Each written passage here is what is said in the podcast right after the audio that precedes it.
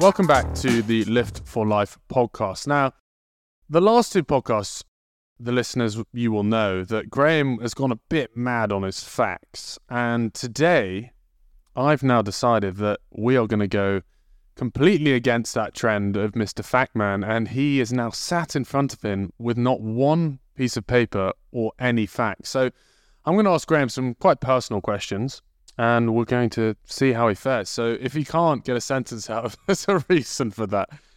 But I think something that obvious is obvious about this podcast that we are trying to highlight how good weight training is. But I want to go into more detail about how it really, really has changed Graham's life, not only from a physical sense, but also mentally, how it's impacted his social life, his work life, the gym environment. So, Graham, I'm going to simply start by asking you how much has weight training impacted your work life?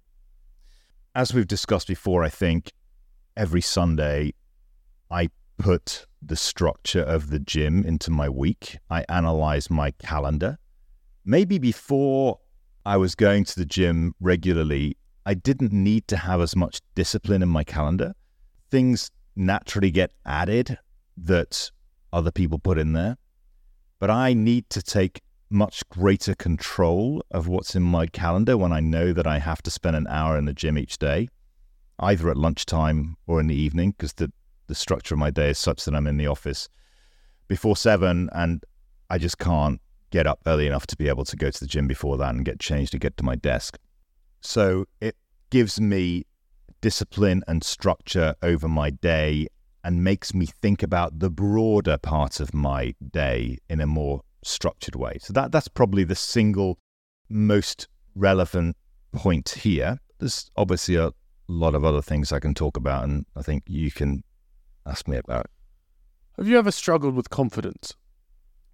I think we all struggle with confidence, and we all have a certain degree of imposter syndrome. As we get more senior in our careers, certain parts of that imposter syndrome disappear, other parts of it absolutely remain and in some cases increase.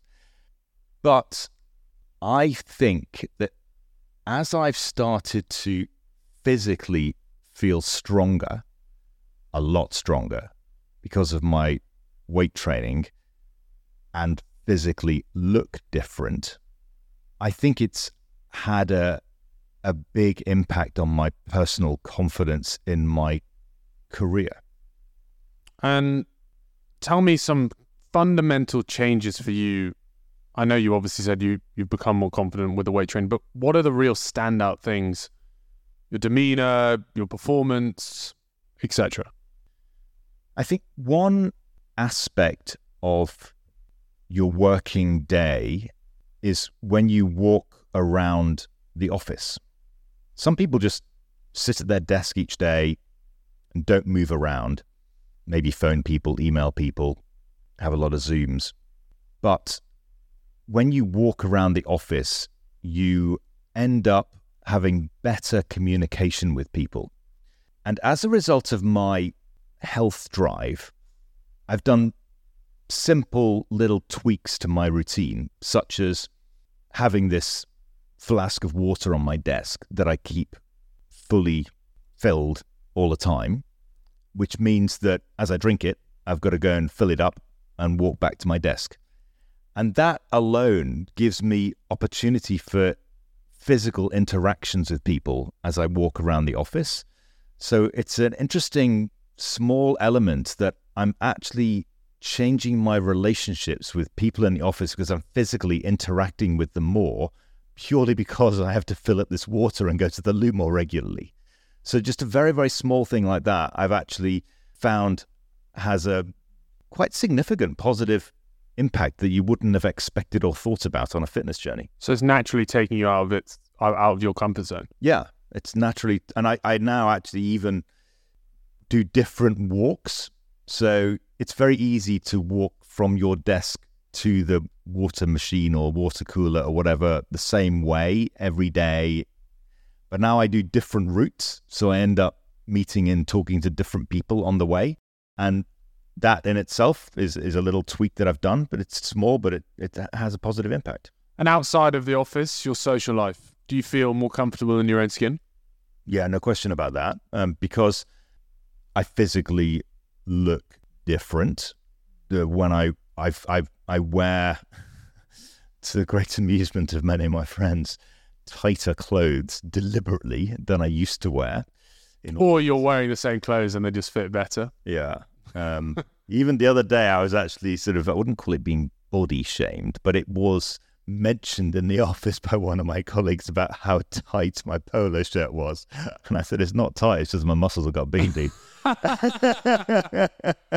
um, but yeah, so of course, that physical aspect makes you feel more confident. People look at you in a different way if, if you're very small and skinny uh, compared to if you're physically stronger.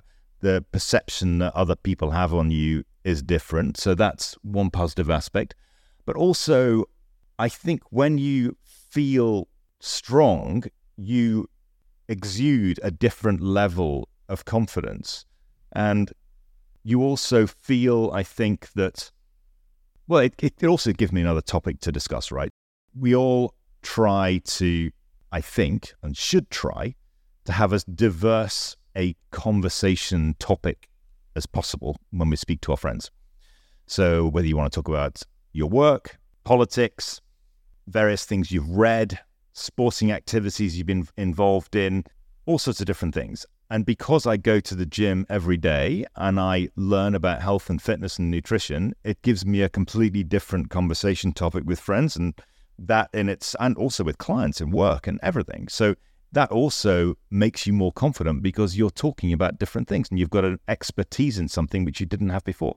And contrary to popular belief, Graham is doing this podcast because he wants to encourage you as listeners to do exactly what he's done, not because of the fact he thinks he looks like a demigod,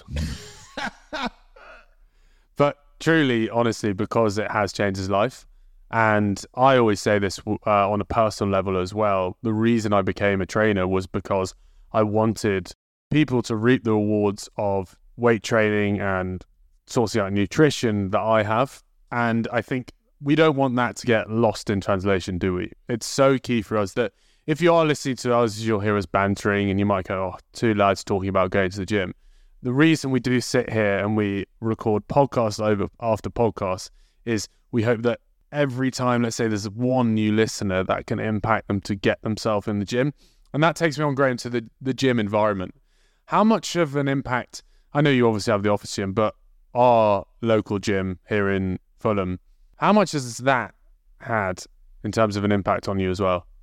It's very positive because, of course, in the office gym, there's a community of people that you know, that you work with every single day, and seeing them in a different aspect of their lives, working out in a gym, as opposed to in a business aspect, interacting with you on transactions that you're working on or clients you're working on together, gives you a broader relationship with people, makes you talk about different things, and that has to be a positive. But also, when you start to develop something we've talked about a lot, gym confidence, you instantly have a different relationship with strangers. You walk into a gym and you've got a topic to discuss because you're all working to better yourselves. It's a very positive environment. It's an environment everyone's there for the same reason. They're not there to make themselves worse. They're not there because there's something negative. They're they're all there to be positive. It's a very very confidence building, positive, motivational environment. I, I don't think of any other environment I can think of which you're constantly surrounded by people that are trying to make themselves better and it's not competitive because everybody's focusing on themselves and their own journey. And that's that's something I never appreciated before. And when people are hesitating about going to the gym, maybe because they they don't know what to do when they go to the gym or because they feel uncomfortable, I would emphasize that everyone that goes to the gym was in that position at some point in their gym experience and totally understands it. I remember when I was an expat in Singapore when I first arrived there, everyone said to me, everyone you meet is going to be really friendly because they've all been in that situation. They've all been in that situation where they just arrived in a different country in Singapore. They're all expats. And so they all know what it's like. It's the same with the gym. Every time someone new goes to the gym that's never been there before, people don't turn around and laugh at them and say, oh my God, they're lifting that badly or they don't know what they're doing. They're just saying, we understand we were in that situation ourselves. Get yourself a trainer, speak to someone else in the gym, go with one of your mates who knows what they're doing, learn about it. And that in itself will engender confidence. And I think you're able to communicate with and build relationships with so many different types of people. It's a very democratic environment in the gym. You've got, you know, people who are construction workers, people who are scientists, people who are doctors, people who are personal trainers, people who are bankers, all working out in the same place. It's a very, very positive environment, I think, for for society. And I think it's one of the things in your life where it humbles you and you start to learn and I in my well, I will say career, in my school life, before I started going to the gym, I was terrified of failing. And what the gym has almost done has made me embrace it. So, because we always talk about pushing yourself to near failure, pushing yourself to a limit, that means that when you do fail, like, oh, this is a good thing. It shows I'm pushing myself to my limit. And that you then take that into the outside world as well. And I found with my mentality now is I'm almost so excited for the next no because it means that I'm making progress.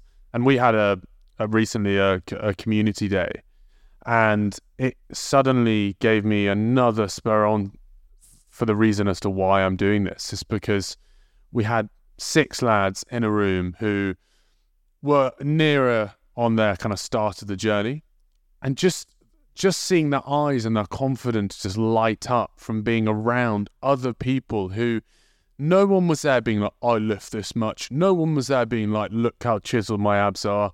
It was all just guys supporting each other, being like, mate, you smashed that session. Mate, that was incredible. Your technique was awesome. Oh, mate, you've made some massive progress. And that's the beauty of the gym environment. From the outside in, there seems to be this egotistic, narcissist, the odd one or two, G Dog occasionally pops up. But it is the most positive and upbeat environment. And it's just if you aren't already in it, I, I, I honestly don't know why. And I know you've spoken about Chinese waterboarding people with so much gym content and so much weight training content. But the real reason is, is because Graham's transformation over the five years that we've known each other has been next to incredible. But so's mine. You know, in I've been training seven, eight years, and my life was on such a different path. And I know a lot of people listening to this are incredibly successful, but I really do encourage you with your kids and push them into the gym. Because if they ever find that they're a little bit lost in life, the gym gives you that structure and it gives you that guidance and it gives you that one thing in your life, which is what I had when I was a, a troublesome teenager. I'll happily call myself, as you know, is it gave me that direction. Yeah, and I think for for me personally, the transformation in the gym environment was when I met you, Angus, and you taught me the concept of progressive overload because I didn't I didn't appreciate all the things we've just discussed about the gym before because I didn't know what I was doing. I went along sporadically and did the same thing every time. So that idea of pushing yourself to the point where you fatigue, uh, obviously you can push to failure as long as you're you've got the environment set up that if you fail, you're not going to damage yourself. you've got the safety bars up or you've got a spotter. But it's getting to that point where you understand the limits of your body and realize that you can push your body or each muscle group to further limits. And actually, that's the whole purpose of going to the gym.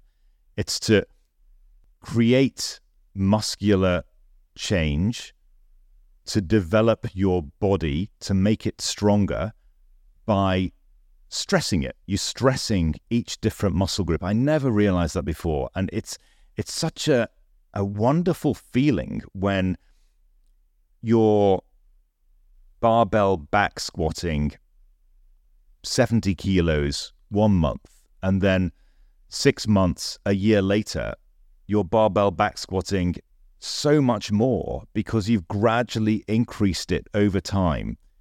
And you can look back over the history and see how you've grown as an individual during that process, both physically and mentally. And that impacts the rest of your life because you realize, I thought I couldn't do that. I thought that was impossible. And I overcame it. And as a result of that, you've basically progressively overloaded your life and you're changing the way that your brain is functioning and you're teaching your brain that you can actually overcome obstacles. Got goosebumps. I mean, that was beautifully put. And if you are listening to this podcast today and you aren't someone who's progressively overloading the gym, then just really digest what we've just said because it's been the most life changing thing for us in not just the egotistic way, in on the personal level, on a social level, and our confidence as human beings, a confidence in ourselves, not just the one we exert. Because if you've met Graham and I 10 plus years ago, you probably thought, oh, both relatively confident guys. But how we feel from on an inner level is dramatically different. So thanks once again for tuning in to the Lift for Life podcast on a slightly different episode. And Graham, I think you fared really well without the fact sheet. I think I just about coped, didn't I? I think I managed to dig deep into my inner psyche. And it's fair to say that the more podcasts you do, again, progressive overload, confidence goes up and up and up compared to episode one. Indeed. There we go. Thank you so much to all those who have tuned in today.